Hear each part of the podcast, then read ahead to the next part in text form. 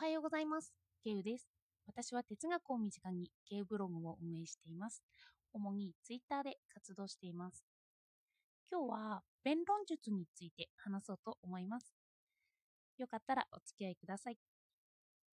おとといに私はソフィストについて研究しました。主には哲学用語図鑑を参照にしたんですけど、ソフィストというのはもともとは賢い人という意味だったんですけど、後に職業教師を指すようになった言葉です。のそしてプラトンで言うと、ソフィストは奇弁を浪する軽蔑的な人物として書かれているらしいんですよ。なので、なぜあの軽蔑的な人物として書かれていたんだろうと気になったので、それが書かれているゴルギアスという本を読みました。そこで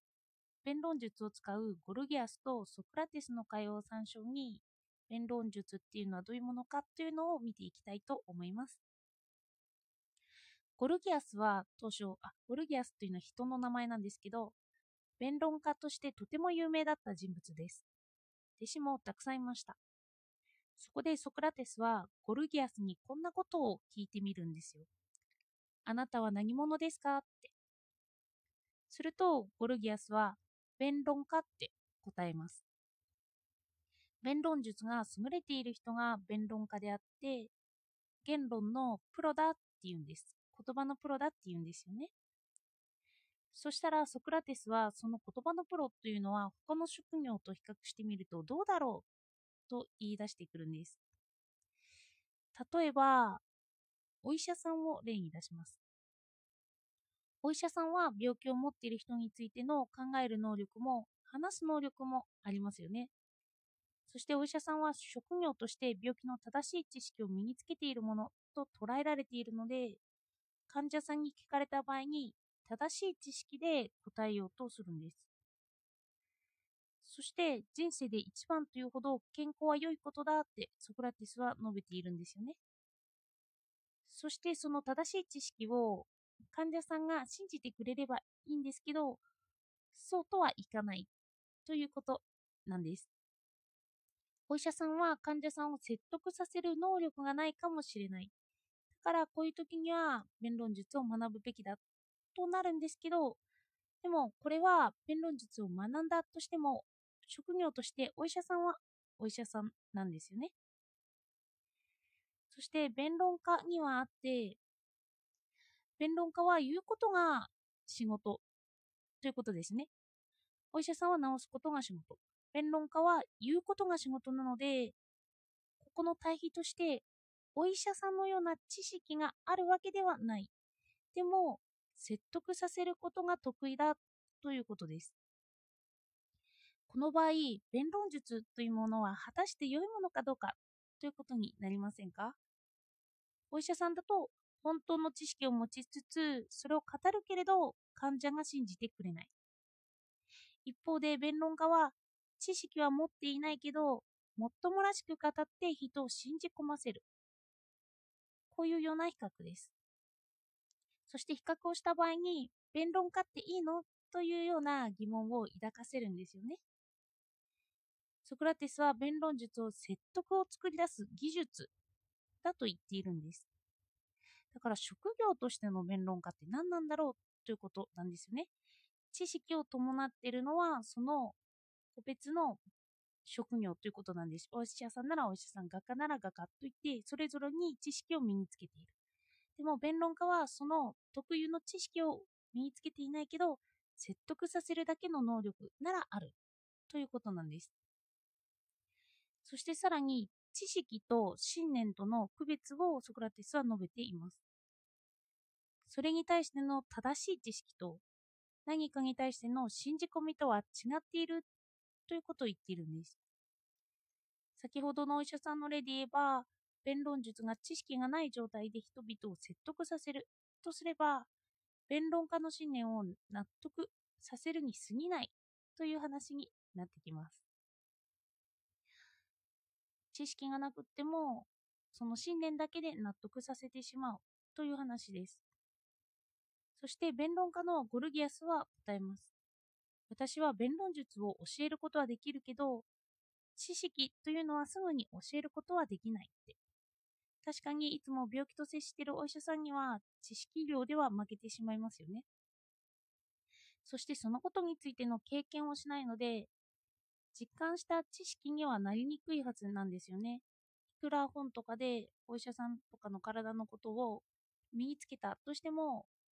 それは表面的な知識であって、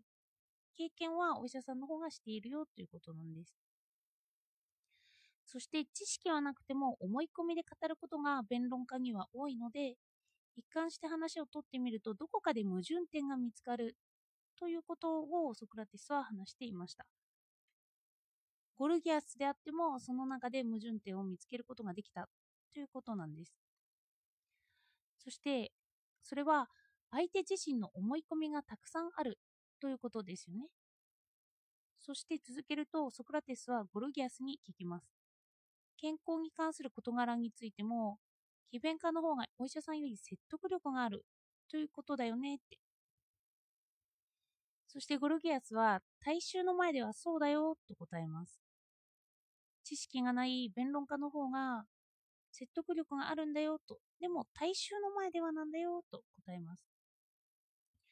そして大衆の定義として一般に物事を知らない人たちだってソクラテスは言うんですよ。物事を分かっている人たちの前でなら、お医者さんの方が説得力があるようになると語ります。痛烈な批判が出てくるんですけど、読みますね。弁論家の方がお医者さんよりも説得力があるという場合には、知識のないものの方が知識のあるものよりも一般に物事を知らない人たちの前でならもっと説得力があるというように言うんです。だからソクラテスは大衆はものを知らない人たちだって言ってますよね。そして個人個人になら知ってる人がいるから、だからソクラテスは1対1でよく会話をするんです。この見解だと、ソクラテスは死刑宣告された時に、民衆にそのことの是非を説いて、民衆を納得させるようにしたんですけど、納得できなかったんですよね。つまり、ソクラテスは弁論術には長けていなくて、1対1の知識を知識を追求する場合の対話術を行ったということになりますよね。対話では知識を重視するので、1対1の対話ですよね。相手が知識についてあやふやな点をソクラテスはついていくという手法をとっています。そしてこの弁論術ですけど、日常でもこれは弁論術によって話されているのか、それとも土台がしっかりある知識に基づいて話されているのかというのは、今でも私たちの役に立ちますよね。この弁論家が批判された理由を考慮していくと、私たちもただ信じ込まされているのか、それとも理論とか知識とかに基づいて信じ込まされているのか、まあ、これは信じているというか納得しているのかという違いが出てきます。そして、ただ弁論だけが上手い人というのは知識を伴っていない場合があるので、そこをついていけばいいという話にもなってきます。私もこの会話は対話になっているのか、それとも弁論術だけを聞いているんじゃないかということを意識するようになっています。話していて実りのあるものになるのか、それともならないのか。この話の大筋本体、大元は何で、それは相手が勝ちたいから話しているだけなのかとか、それとも何か共有できるもの、何か目的があって対話が行われているのかなということを探ることができます。自分の勝ちたいという信念と、ちゃんと持っている客観的な知識って対立することがあるんだろうなって思いました。自分で話していても、その信念と知識は混じり合うことはあってしまって、そもそもの会話の目的が見失われてしまうことはあるだろうなって思っています。